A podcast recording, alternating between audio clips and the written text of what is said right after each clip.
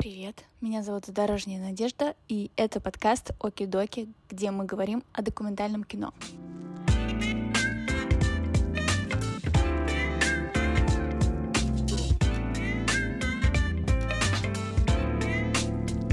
Косноязычие — это болезнь нашего поколения. Хочу, чтобы это стало прологом к этому подкасту. Первый фильм, который был снят на планете Земля, он был документальный. Но это не кино, это пропаганда. Если у тебя нет вопросов, то ты не режиссер. Из ГИКа многие люди выходят с хроническими заболеваниями. Для меня, как для режиссера, это, безусловно, трагедия. В документальном кино главное не запутаться в объеме материала. Короче, рецептов нет. Вот что могу сказать. Я так давно хотела с тобой пообщаться, потому что я видела все твои фильмы. Больше всего меня, конечно, волнует монтаж, потому что, ну, это правда, это что-то. Я нигде такого не видела. Э, не знаю, я даже не могу вспомнить какие-то другие документальные фильмы, где я бы испытывала какие-то схожие ощущения от монтажа. Ну, то есть он может быть как каким-то ювелирным и классным, но чтобы уметь создать такой саспенс, ну, это правда супер редкость. Но мы до этого еще с тобой э, дойдем.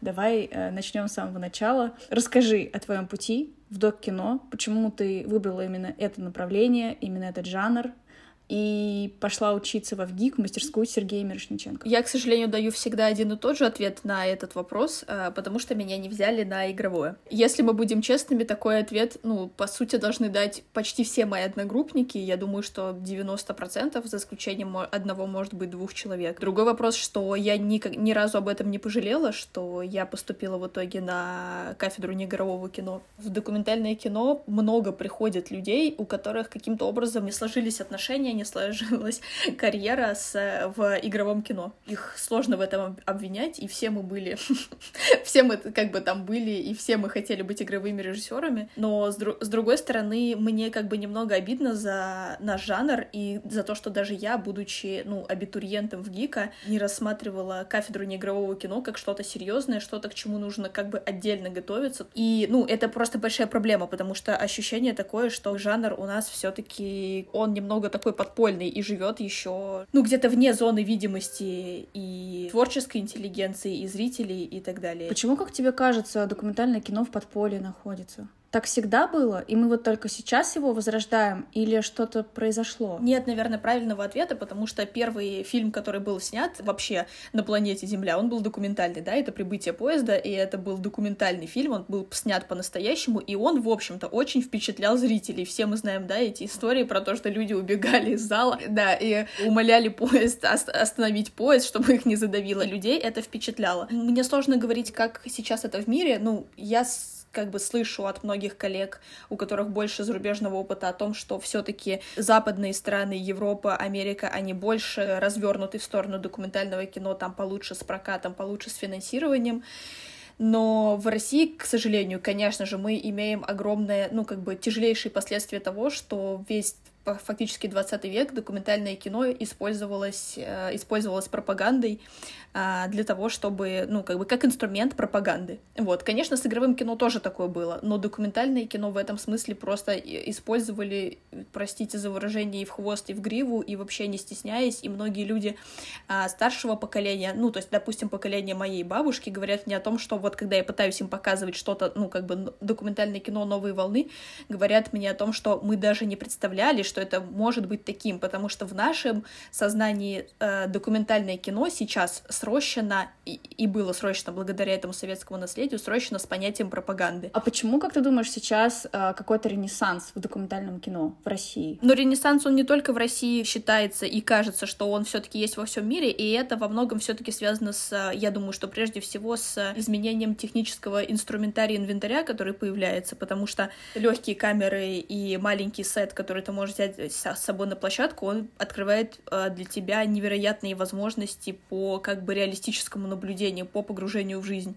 Вот, и уменьшение как бы веса, веса э, комплекта съемочного оборудования, веса и объема, конечно, играет очень большую роль. То есть, ну, это просто дает тебе возможность внедриться туда, куда ты раньше не влез бы со своей пленочной камерой, и э, тебе, ну, просто не хватило времени, да, чтобы снять, потому что многие вещи в документальном кино, это же как, их нужно добывать, забывать их нужно дожидаться, высиживать где-то в кустах, выжидать. Мы все понимаем, да, что для этого да, прежде всего нужны карточки памяти, вот. И в том числе появление карточек памяти компактных камер, конечно, сначала появляется инструмент, потом он дает некий результат. Это первое. А, а второе, конечно, ну, я думаю, что во многом мы в 20 веке и сейчас, в 21 веке сталкиваемся с кризисом идей, и в этом, как бы, ключе для людей это некий выход, да, то есть выйти за рамки придуманного мира, где, кажется, постмодерн уже все истоптал, и ничего нового придумать нельзя, вот, выйти в, как бы, в реальный мир, где с тобой говорит сама жизнь, вот, и ты с ней не можешь спорить, потому что тебе это нравится или не нравится, как бы с тобой говорит само бытие в документальном кино. И я думаю, что людей это завораживает, и, ну, возможно, как бы это вторая грань э, оборотная сторона этого процесса, почему документальное кино становится, поднимается на поверхность, я бы так сказала. А что тебя заворожило в документальном кино? Вот ты начала учиться, и что неожиданного ты поняла про док? Как ты в него влюбилась вообще? Я э, родилась в семье инженеров, и я должна была по плану моей семьи стать математиком. И всю жизнь мне говорили, что математика — это язык природы, на котором как бы общается само бытие. Если ты знаешь математику, то ты понимаешь, как функционирует мир. Но у меня, к сожалению, это не пошло, просто вы... ну, мне показалось, что это не мое.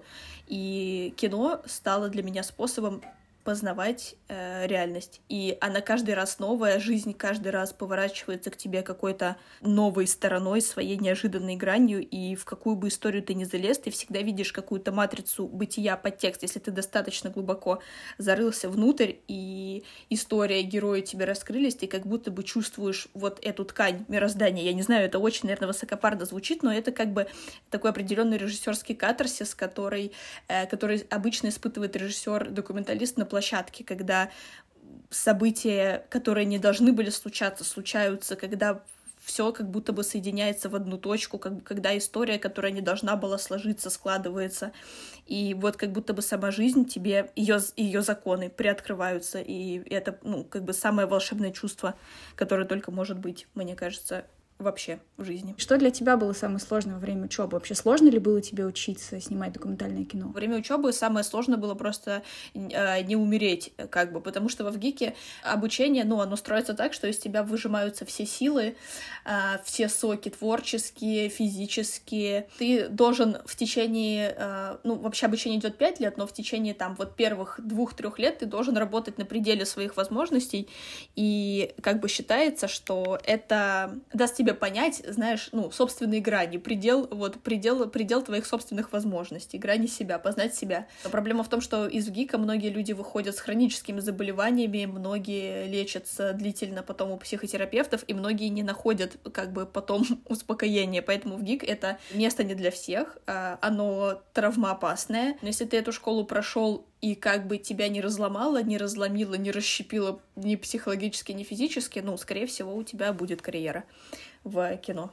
А если нет, сам виноват многие люди, когда приходят в кино, они думают, что это некий образ жизни, что как бы это такой mindset, такой как бы антураж, что ты приходишь вот в кино, и ты живешь как бы, ну, неким развлечением себя или каким-то вот э, измышлениями какими-то, и все это вот в облаках. И в первом, на первом году ВГИКа ты сталкиваешься с абсолютно противоположными э, вещами, когда ты впахиваешь как просто, э, как будто бы ты работаешь в этом, господи, в шахте, в шахте вкалываешь делаешь, у тебя всегда есть возможность уйти, если тебя это не устраивает. Если как бы ты хочешь вернуться в облака, ты всегда можешь это сделать. Вот, никто насильно там тебя не держит, там только наоборот тебе, тебя все время спрашивают, а не пора бы тебе уйти. Расскажи, твой первый фильм, он сразу получился или были какие-то сложности? Первый мой фильм, он был такой смешной, он был про одну станцию, которую я проезжала все детство, когда ездила на свою далекую-далекую дачу. Зерно фильма заключалось в том, что это была стыковочная станция, и туда приходил один поезд в день из Москвы и уходил, типа еще дальше в область один поезд, и между ними была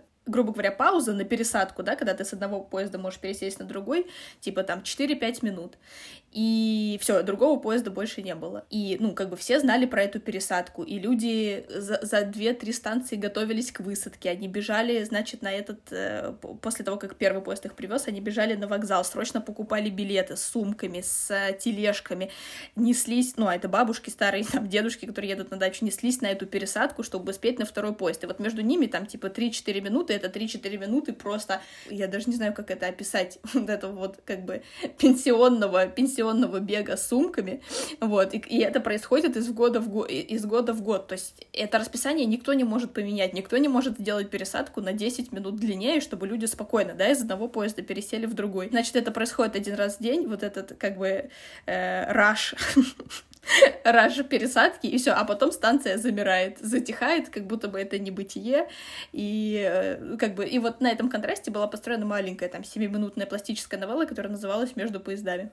Вот, и смысл был в том, что как бы люди очень быстро бежали, и непонятно было куда. Все твои учебные работы, они, по сути, важны для тебя, они не важны для зрителя, они не важны для твоей биографии, они нужны для того, чтобы ты сам узнал что-то о себе как о режиссере. И наша программа в ГИКе была так построена, чтобы мы могли познакомиться со всеми видами кино, как оно работает. А, кино, кино а, пластическое, то есть это вообще без текста, когда ты полностью работаешь только на, на изображении. Кино за кадровым текстом, когда ты не используешь интервью и например, используешь только авторский закадровый текст, да, изображение кино как раз на интервью, э, тоже другой жанр, прямое кино, то есть только когда ты с репортажем работаешь, вот, и это важно для тебя, чтобы наша программа мастерами была выстроена так, чтобы к диплому, к пятому году мы попробовали все, и на пятом курсе э, выбрали как бы то, что нам действительно нравится, то, что лучше всего получилось, то, что по душе. Мне кажется, это очень, как бы очень круто, очень э, хорошо выстроенное и продуманное план. Я хотела тебя спросить, легко ли тебе было находить идеи, героев там, для своих учебных каких-то работ?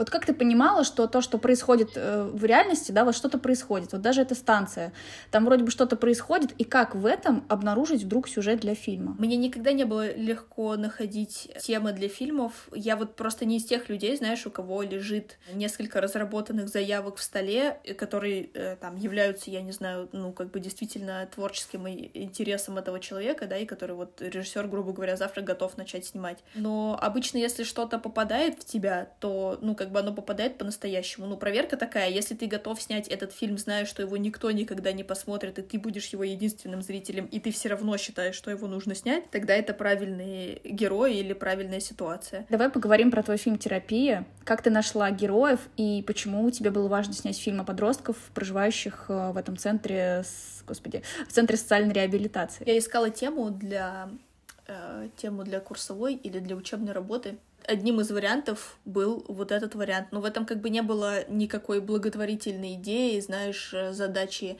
сделать мир лучше этим фильмом. Вот, просто у меня был искренний интерес э, к этим детям, к этим пацанам и к людям, которые столько для них делают.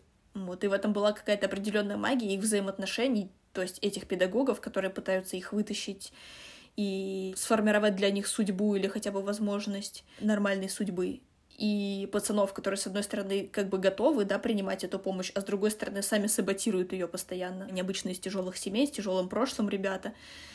То есть, с одной стороны, ты принимаешь эту руку помощи, а с другой стороны, как бы и бьешь по ней, да, кусаешь ее одновременно. В этой дихотомии взаимной была какая-то какая магия, в этом точно был конфликт, и поэтому, конечно, мне, как э, человеку, который ищет прежде всего конфликт, это было интересно. Конфликт в драматическом, естественно, смысле, я имею в виду. Ты упомянула а, вот эту штуку, что когда ты снимаешь кино, а, не нужно ставить перед, ну, перед собой какую-то большую глобальную цель, изменить мир, там, сделать мир лучше, вот чтобы у всех людей открылись наконец глаза на какую-то проблему. Это же получается ловушка, и не нужно с такой мыслью подходить к съемке. Нужно разделять э, кино и активизм или кино и благотворительность. Потому что все-таки искусство, ну, мы уже все равно говорим про кино как про искусство, очень мое скромное мнение, но вот есть люди, например, э, догматичные достаточно, режиссеры догматичные, знаю, вот я некоторых режиссеров, э, у которых есть догма, и они используют кино как э, способ пропагандировать свою догму. Но это не кино, это пропаганда. Есть э, э, фильм «Триумф, «Триумф воли», который, безусловно, является порождением идеологии, да, Лени Рифеншталь, но при этом его изучают истори- на истории искусства, на истории документального кино, потому что, ну, в своем роде это уникальный фильм и памятник этой ужасной эпохи. И ты, конечно, можешь осудить его за то, что он идеолог- идеологизирован, да, и обслуживает режим, но, с другой стороны, э, если бы его не было, мы бы, наверное, многое не узнали о том, э, что, как бы, что происходило в эти годы в Германии. Если ты хочешь менять мир, становись волонтером, становись э, благотворителем. Основной функцией искусства не является пофиксить какой-то баг в мире. Это не, не то, чем должно заниматься искусство. Вот. Э, мне кажется, искусство прежде всего исследует, э, исследует этот мир. Это наш способ понять, понять реальность. И если у тебя нет вопросов, а у тебя есть только ответы, как надо жить, как надо, я не знаю, какую религию нужно исповедовать, как нужно, не знаю, есть, спать и так далее, то как бы ты догматик, но ты не режиссер. Если у тебя нет вопросов, то ты не режиссер. Вот что я хочу сказать. А мы перейдем к следующему твоему фильму. А, это фильм «Амурская Голгофа». Это твоя дипломная работа, гиковская, которую сравнивают с Левиафаном Звягинцева. Расскажи, как вообще этот фильм появился на свет, как ты познакомилась с главным героем и решила снимать о нем кино. Ты всегда, если находишься в поиске идеи, ты как, как медиум. Ходишь, лазишь, э, лазишь в интернете, как-то пытаешься собирать какие-то потоки информации на себя, потому что, ну, это в игровом кино ты можешь написать историю про что угодно. Вот что тебя беспокоит в данный момент, вот каких героев тебе интересно было бы изучить, какие обстоятельства, вот то ты и пишешь. А в документальном кино ты как бы свои хотелки, да, например, о, ну, какие-то свои желания, о чем в этот раз тебе хотелось бы э, рассказать и что исследовать, ты должен все-таки как бы со, со, соизмерять как бы с возможностями, которые тебе дают, жи дает жизнь. Вот. И видите на видео я э, Виктор, это главный герой фильма, он э, таксист и YouTube-блогер. Его видео я в первый раз просто увидела где-то в ленте, мне попалось, причем оно даже было не с его канала, оно было перезалито на какой-то другой канал.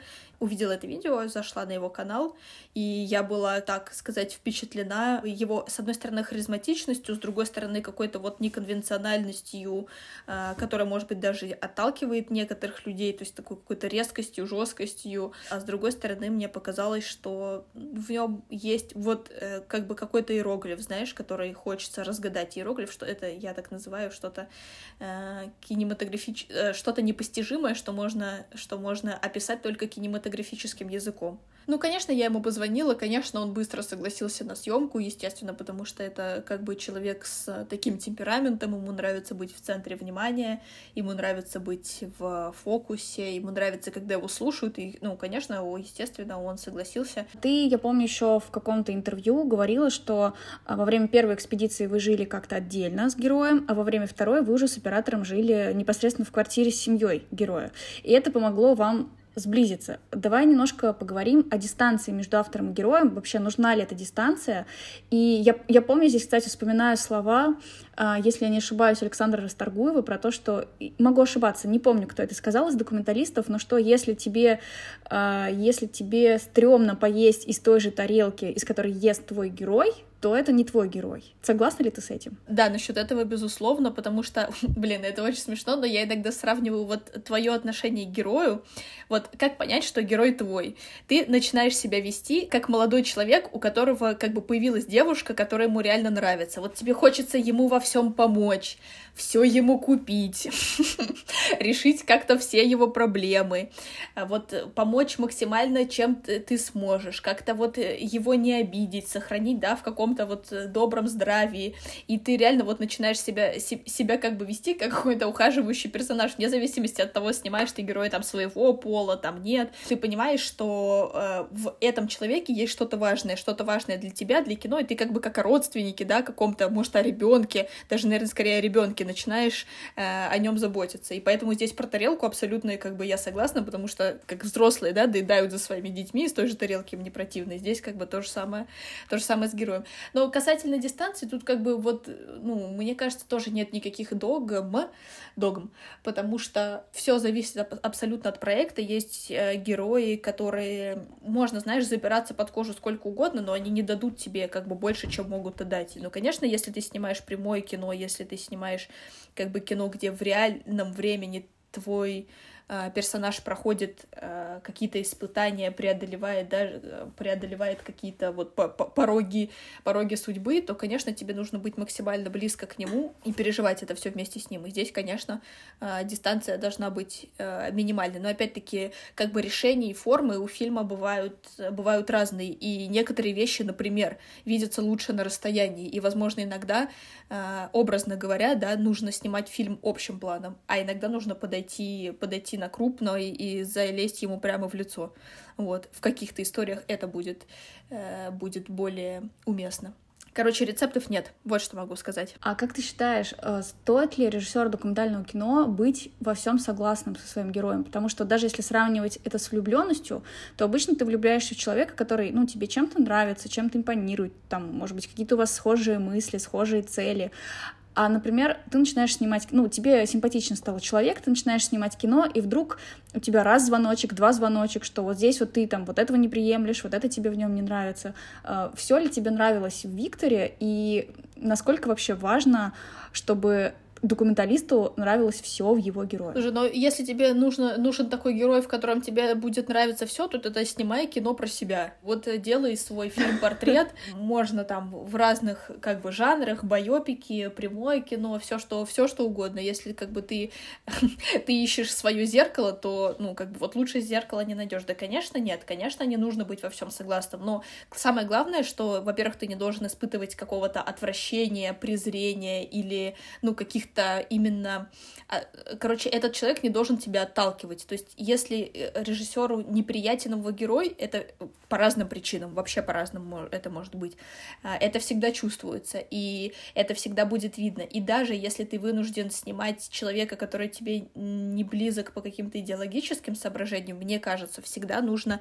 Режиссура — это тоже психология в каком-то смысле. Ты всегда должен найти способ, ну, если не полюбить человека, то понять.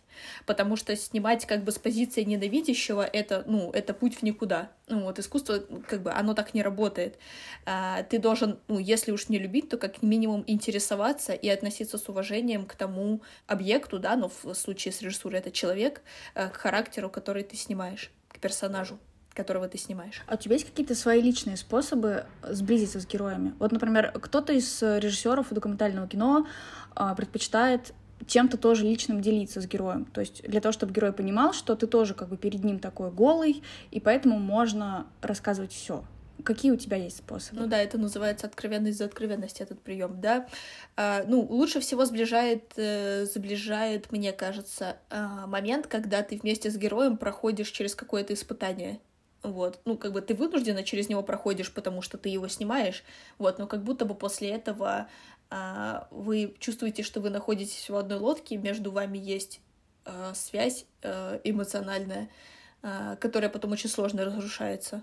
Вот. И это лучшее, что, а, что может быть. То есть в какой-то тяжелый момент а, быть рядом с героем. И даже если ты не снимаешь, все равно быть с ним рядом. А у тебя как-то менялось а, вообще ощущение, о чем твое кино, когда ты только приехала в Амурск снимать, и когда уже какая-то была финальная экспедиция, когда ты уже примерно понимала, что за история складывается, вот можешь поделиться какой-то трансформацией? Или все в целом осталось прежним, что вряд ли. Да, э, в общем, эту трансформацию обусловил во многом даже не герой, а просто состояние, в котором находилась страна, да, в 2018 году, когда там, в 2017, когда мы начали снимать, и что произошло дальше, потому что 2018 год, ну, как бы в это страшно поверить, но невозможно сейчас поверить, но это был год, когда люди были недовольны тем, что Навального не допустили до выборов. Я сейчас говорю, я, в, я не, могу, не могу себе представить, что когда-то мы были просто недовольны тем, что Навального не допустили до выборов.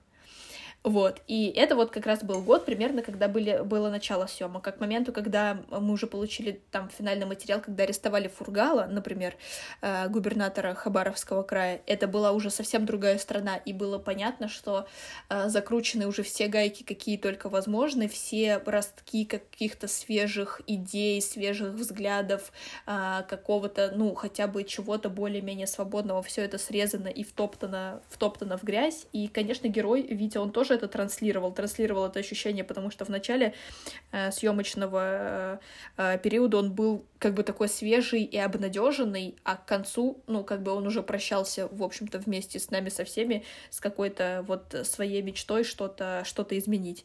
Вот просто сейчас, наверное, когда ты смотришь этот фильм, кажется, что он просто сумасшедший, который мечтает о рае на земле, но когда даже четыре года назад это таким не казалось, то есть мы жили совсем в другой, совсем в другой стране, и как будто бы часть того, что он говорил, воспринималась как норма и как то, к чему мы должны стремиться. Ну, как, например, то, что в регионе должны быть хорошие дороги, там должно быть приятно жить, оттуда не должны уезжать люди, а должны стремиться а, туда приезжать, что люди должны жить в нормальных домах, дети должны ходить в хорошие школы, и люди не должны а, тратить а, всю свою зарплату на еду, у них должно оставаться время на то, чтобы подумать, как бы, э, что делать со своей жизнью, как им самореализоваться и так далее. Они не должны постоянно, как бы, их жизнь не должна а, вращаться вращаться вокруг того, чтобы выбраться из нищеты. Вот, и как бы это нормальные, нормальное желание, но просто сейчас кажется, что даже неуместно об этом говорить. Ты наверняка встречалась с разными отзывами от людей разной э, политической позиции. И люди, которые там э, более, э,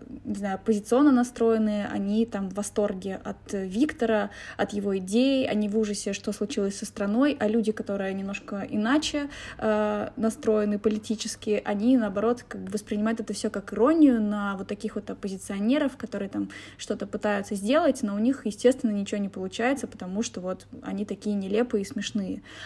А как ты реагируешь на разные мнения? И вообще допустимо ли дум думать об этом фильме как о какой каком-то ироничном повествовании. Для меня, как для режиссера, это, безусловно, трагедия, но, опять-таки, мы здесь возвращаемся к вопросу догмы.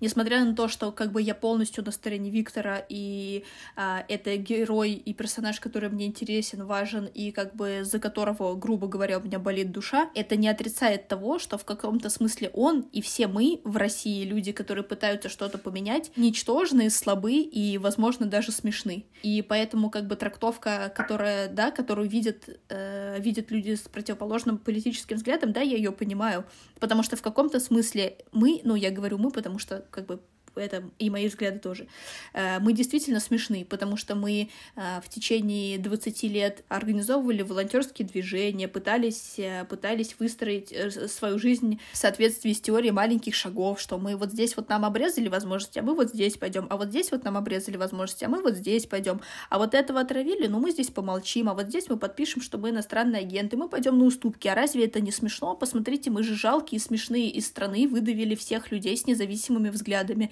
ну, как бы нас осталось просто здесь горстка, и мы э, в, э, в страхе перешептываемся между собой и боимся, типа, звонить по телефону, обсуждать какие-то вещи. А разве это не смешно? Ну, как бы, наверное, с какой-то стороны, с какой-то стороны это может смотреться смешно, смешно и жалко, но, как я всегда говорю, я сама лично всегда на стороне проигравшего, потому что на стороне выигравшего, а выигравшим здесь, э, конечно, является авторитарное государство, которое становится тоталитарным, вот, на стороне выигравшего всегда есть кому стоять. И мы знаем, что сейчас на стороне выигравшего стоят все те, кто, кто просто боится э, встать на другую сторону. Отзывы могут быть какие угодно. Просто самое главное, что я хочу донести, что я как бы сочувствую Виктору, сопереживаю ему, и это как бы герой, который мне близок. Но это не, не означает, что я сейчас отменю все его, э, все его какие-то да, недостатки, закрою глаза на все его его отрицательные стороны и буду лепить из него икону. Да нет, я не буду. Он такой, какой он есть. Мы все мы люди, у всех нас есть свои сильные и слабые стороны. А, здесь очень важно, как бы вот не удариться, мне кажется, в какое-то идеологическое противостояние, потому что мне кажется, что все-таки самое главное это личная трагедия человека.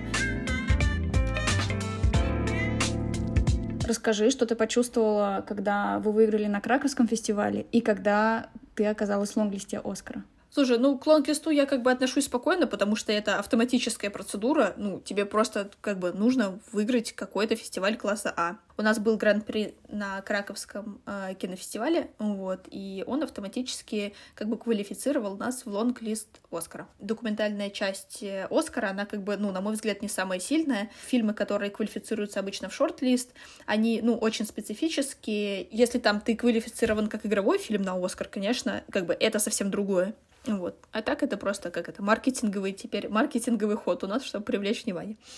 А, вот. А что касается Краковского фестиваля, это очень интересно, потому что у нас как бы была проблема, связанная с тем, что мы почти не могли показывать фильм на российских фестивалях по понятным политическим причинам.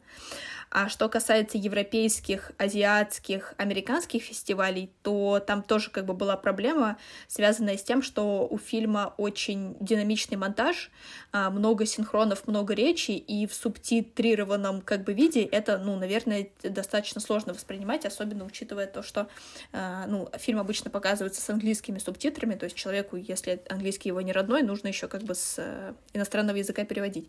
Польша — это такая страна, э, где э, с одной стороны, а, многие знают, во-первых, даже русский язык, даже сейчас а, помнят, ну, особенно старшее поколение, постарше 40.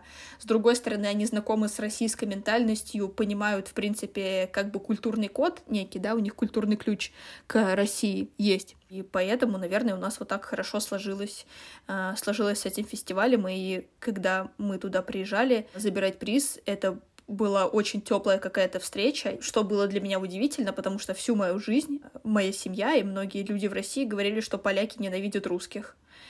Что оказалось абсолютно неправдой, и там очень многие говорили по-русски, были очень рады э, как бы поговорить по-русски с э, э, с нами и, с, ну, как бы, и отдали нам главный приз, несмотря на то, что мы из России. Так что, как бы, не верьте во все эти обобщения, про то, что кто-то ненавидит кого-то, это все от страха и небольшого ума появляется.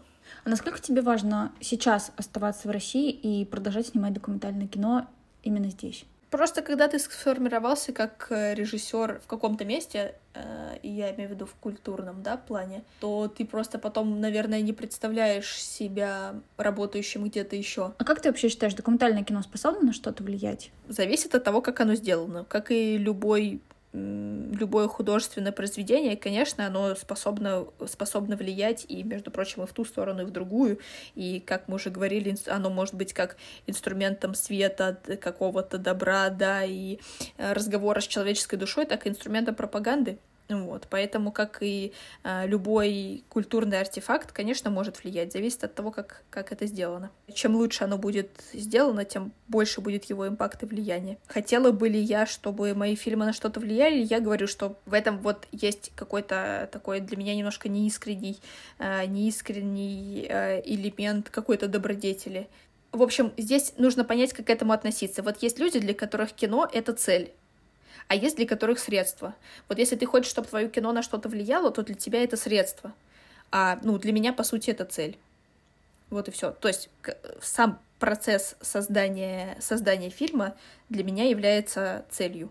Мне кажется, это очень очень как-то некрасиво и аморально использовать его как средство. В твоих фильмах очень много художественности, то есть постоянно хочется, не знаю, делать скриншоты, какие-то очень красивые кадры, красивые виды на город, какие-нибудь трубы э, дымящие и что-нибудь еще. Расскажи, как ты взаимодействуешь с оператором на площадке, и э, вы там заранее обсуждаете, как именно будет выставлен кадр, или как вообще все это происходит? Ну, я бы не сказала, что в моих фильмах много художественности, мне как раз кажется, что с этим, прежде всего, мне как режиссеру надо работать намного больше. За все удачные кадры и визуальные какие-то открытия спасибо моим операторам, потому что я человек абсолютно инвалидизированный в этом смысле. Я очень плохо понимаю кадр, я плохо понимаю э, цвет, плохо работаю с цветом, с композицией и как бы в принципе не очень хорошо обращаюсь с визуальной частью фильма, поэтому все, что обычно находится из такого интересного, это рождается из того, что я общаюсь со своим оператором и пытаюсь передать ему свое видение до фильма, какое-то ощущение ощущение от, от него и что я ищу, если человек меня понимает, да, и находит что-то в реальности, что может как-то создать, как-то суммировать, да, вот эти мои рассуждения, то тогда получается, ну, какой-то образ, который можно вставить в фильм. Так, если, если ты сейчас э, с такой же самокритикой и скромностью будешь рассказывать про монтаж, то я, я в тебе не поверю. Потому что, опять же, возвращаясь к началу нашего, нашего разговора, а, когда я не сдержалась, чтобы не э, восхититься тем, как ты монтируешь свои фильмы, а, расскажи, как это происходит, как, как у тебя вообще это получается создавать такой саспенс в документальном кино? Здесь, наверное, дело не столько в монтаже, сколько в материале, потому что ты не можешь создать саспенс на монтажном столе, если у тебя недостаточно а, недостаточно как бы заложено саспенса внутрь материала. Вот. Проблема в том, что ты можешь недостаточно раскрыть потенциал материала. Ну да, в таком случае будет проблема в монтаже. В любом кино и в игровом, и в документальном все равно монтаж начинается на съемочной площадке. Вот, и если ты на съемочной площадке отработал хорошо или тебе повезло, и сложились события как-то удачно, то, скорее всего, на монтаже тебе будет легче. Да, я не знаю, ну, просто, ну, наверное, я неплохо монтирую. Но я просто монтирую уже очень давно. Наверное, там, типа, первые какие-то вещи, которые я монтировала, это мне было 12 или 13 лет. Почти 15 лет, считай, я монтирую. Ну, то есть понятно, что там первые 5 лет это было что-то очень как бы низкой сложности. Низкой сложности задачи, там, например, свадьбы или, или ролики к выпускному, ну, просто это опыт какой-то. По монтажу, кстати говоря, в отличие от режиссуры документального кино, именно по монтажу есть очень много материалов. Вот, например, можно почитать Майкла Рабигера. Правда, он пишет вообще, называется, у него есть э, учебники, они, правда, есть на английском. Есть какие-то, кажется, сокращенные варианты на русском. Майкла Рабигера его зовут, он преподаватель в Америке, а сам он, по-моему, британец. Режиссер-документалист, у него, в принципе, много написано по режиссуре учебников, в том числе по режиссуре документального кино и по монтажу тоже. Ну вот, и там есть какие-то очень вдумчивые, э, на мой взгляд, очень вдумчивые рассуждения насчет, ну, насчет того, как вообще строить историю, как это работает, как анализировать свой монтаж. А, вот, так что определенно могу посоветовать э, людям, которым хочется как-то в этом развиться. А у тебя есть какие-то, не люблю слово лайфхаки, хотя очень часто почему-то его использую, э, какие-то лайфхаки по монтажу? Вот что, например, я в прошлом выпуске как раз задавала вопрос режиссеру монтажа Насте Марчуковой, что должно быть в хорошем монтаже, какие вообще правила хорошего монтажа. Она очень много говорила про звук. У нее три первых пункта были про звук. Вот, а какие у тебя есть правила? Вообще, первое правило хорошего монтажа, что если ты выключил звук, и монтаж все равно хороший, то, наверное, он хороший. Вот. И этот, на самом деле, совет дают многие, многие монтажеры в том числе и которые работают на игровом кино в Голливуде, что звук — это то, что сглаживает грехи монтажа. А если звук выключить и монтаж стал плохой, ну, наверное, что-то там не так. Да, я не знаю, ну... Просто в документальном кино ты работаешь с таким объемом материала, что, ну, как бы минимум, что ты можешь сделать, это исследовать технологии. То есть технологически правильно, грамотно выстроить процесс монтажа, и это уже полдела. Вот, правильно отобрать материал, правильно собрать эпизоды, правильно собрать рыбы. А, рыбы — это большие такие черновые сборки. Вот, то есть как бы дать самому себе работать. В документальном кино главное не запутаться в объеме материала. Нужно точно понять, что передает вот этот эпизод, что в нем содержится, как его можно усилить, куда его можно поставить, а, а этот эпизод, а как они будут взаимодействовать, а последовательность, а, как они будут взаимовлиять друг на друга вот в этих частях фильма, а как если мы переставим, там, не знаю, эти два эпизода в другие части фильма, поменяем местами. Вот, очень много таких моментов, и самое главное, не вставлять самому себе палки в колеса, например, плохой организации проекта, чем очень часто грешат многие монтажеры. Ну, просто неграмотность, а банальная технологическая, когда у тебя в проекте свинарник, когда у тебя а, не сделаны прокси, когда у тебя неправильно засинхрон звук, и ты просто закопался в материале, который неправильно как бы организован, и ты не можешь понять, что этот материал значит, как он работает, что, что из него работает, что нет, что в помойку, а что, а, э, что, а что жемчужины. Вот. Короче, самый главный мой совет — не вставляйте себе палки в колеса. Делайте все а, грамотно, технологически правильно, и чтобы у вас была возможность подумать и поработать на монтаже, а не просто в угаре собирать хоть что-нибудь. На какие вопросы ты хочешь ответить, снимая свои фильмы? Какие вопросы тебя интересуют? Ответ на этот вопрос на самом деле содержался в первом моем ответе, ну, что, наверное, красиво, потому что закольцовывает всю эту, всю эту историю. Ну, как бы самое главное, что есть, должно быть и составляет суть э, режиссуры, это интерес к жизни, к существованию, к бытию человека, к его к бытию его тела и, конечно же, его души. Вот. И через что он проходит в течение своей жизни. И какой-то интерес такой как бы фундаментальный, экзистенциальный интерес к человеческому бытию, на самом деле он и обосновывает, мне кажется, интерес человека вот к режиссуре. И на самом деле на это могут накладываться уже абсолютно разные темы. Но для меня это как иероглиф. Это что-то нерасшифрованное, что-то хранящее, хранящее в себе какую-то загадку иррациональное, то, что не может быть разгадано рациональным путем, но как будто бы может быть преосвещено киноязыком, то есть освещено немного с помощью киноязыка, так, наверное, правильнее сказать. И темы могут быть какие угодно. Вот э, у Херцога есть фильм, э, называется «Великий экстаз резчика по, ге- э, по дереву Штайнера». И это фильм про лыжника. Вот я просто всегда привожу в пример этот, этот фильм.